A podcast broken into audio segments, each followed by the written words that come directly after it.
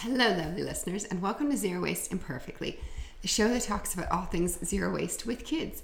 I'm your host, Sheila, and I am the owner of an online store called Embrace Less Waste and a brick and mortar store that is under construction in Wesley Chapel, Florida. Our show is unedited and short, sweet, to the point. This morning it should be relatively quiet in the house. We will see. Sometimes it's surprising. So, if you have been following along, we are on day four of our May Less Waste Challenge. Now, it looks simple. Today, we only the only thing you need to do is put reusable bag or bags in your cars or in the bag that you go shopping with. Now, it's simple. Why isn't everybody doing this? I don't know. I have to say, I have days where I am terrible and I forgot them, and I attempt to put everything in my that I buy in either my backpack or kids carrying it, but sometimes it just doesn't work out and you end up with the plastic bag, which is terrible. So please don't beat yourself up because people do make mistakes. I don't even, it, life happens. You don't always have your bag. But what we're going to try to do today is be prepared for our shopping excursions. And here is why it's important. So I'm on a website called biologicaldiversity.org, and they have 10 facts about single use plastic bags. So here they are Americans use 1 billion plastic bags a year, and it takes 12 million barrels of oil to manufacture it. Now, Americans use an average of 365 plastic bags per person per year.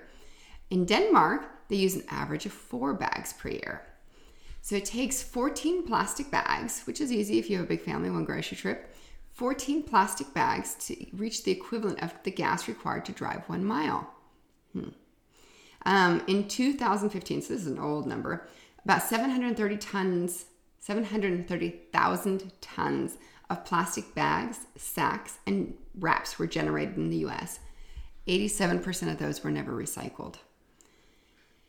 So, I'm sure you've seen the pictures of the sea turtles that have plastic in their in their little mouths. About 34% of dead leatherback sea turtles have ingested plastic.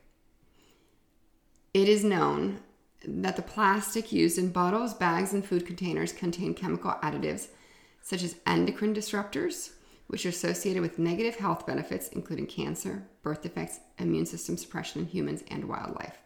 So we don't want that. It takes about a thousand years for a plastic bag to degrade in a landfill. Usually they don't because it's absorbed, it's just covered with dirt, and then all this stuff ends up leaching into the environment, which is not good. And it says the chemicals that do leach from the plastic bags impair the growth of the world's most important microorganisms. I'm not even going to attempt to say that word. Uh, perhaps?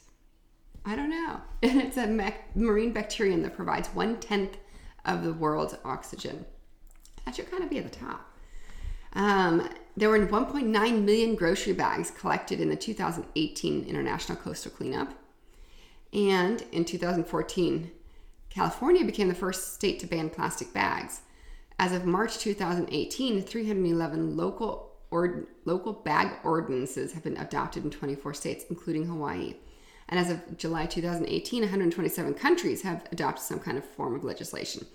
Well, we live in Florida. There is no such legislation. We have plastics everywhere. We have grocery bags and straws. I mean, you name it, we have it. We have not made any sorts of change. Um, some of the cities here, little towns close to the ocean, they have voluntary plastic straw bans, um, but it's nothing regulated here in the state, which is very unfortunate. So, this is why we need to put our grocery bags or reusable bags, whatever they are, they don't need to be purchased. You can make your own, you can repurpose something you have put them in the car, put them in your purse, keep them handy, whatever you need to do, just so that we can start reducing the amount of plastic bags. It would be awesome if we could all chip in and bring those numbers down because we don't need this. We don't need this pollution. We don't need to reduce microorganisms. We need to do everything we can to preserve our future for the sake of our kids. So, that is my spiel for the day, for day four of the challenge. I hope you have a wonderful morning and thanks for tuning in. I'm trying to think of a way to reduce my little hashtags at the end. So for today, I'm just going to say you can check us out at Life Essentials Refillery across all platforms, and you can email me at sheila at lifeessentialsrefillery.com. Have a great day.